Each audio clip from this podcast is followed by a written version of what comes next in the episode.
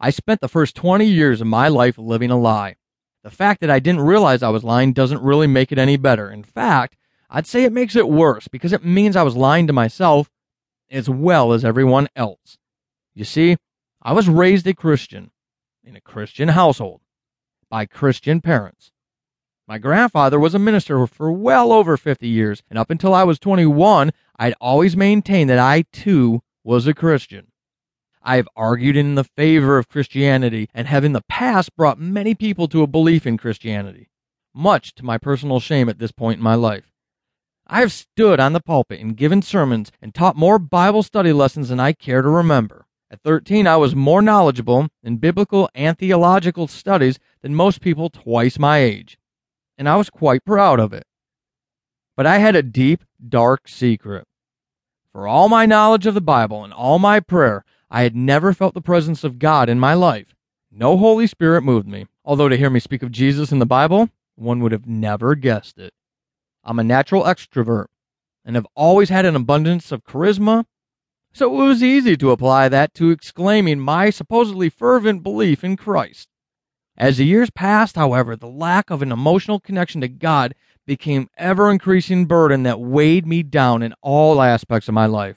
I would often find myself in prayer, thinking that this was ridiculous to be having a one sided conversation with myself.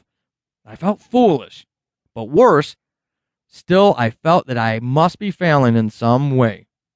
I questioned why God had never shown himself to me as he seemingly had to so many others. I could not figure out what it was I was doing wrong. I found myself lamenting as Jesus supposedly did on the cross, crying out, Father, Father, why hast thou forsaken me?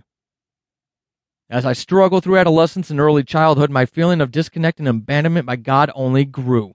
By the time I was 18, I was a Christian in merely a cultural sense, holding on to the label mostly out of convenience and an urge to not be seen by my friends and family as an outcast, or worse, a heretic. At times, I even indulged the notion that I had been a victim of Satan who had hardened my heart against God. I look back at such thoughts now and can only think I was a fool for entertaining such notions.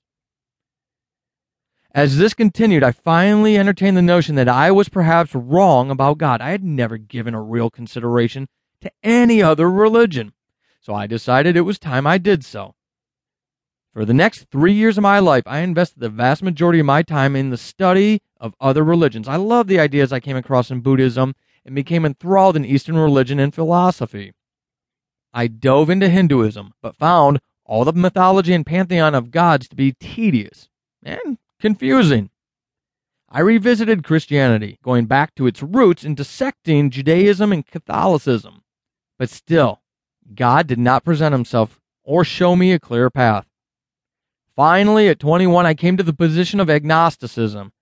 I was content to say that I was unsure if a God existed, but that since I desperately wanted there to be a God, I chose to believe that one did exist. I was certain that none of the gods of the various religions were real after years of study of these religions.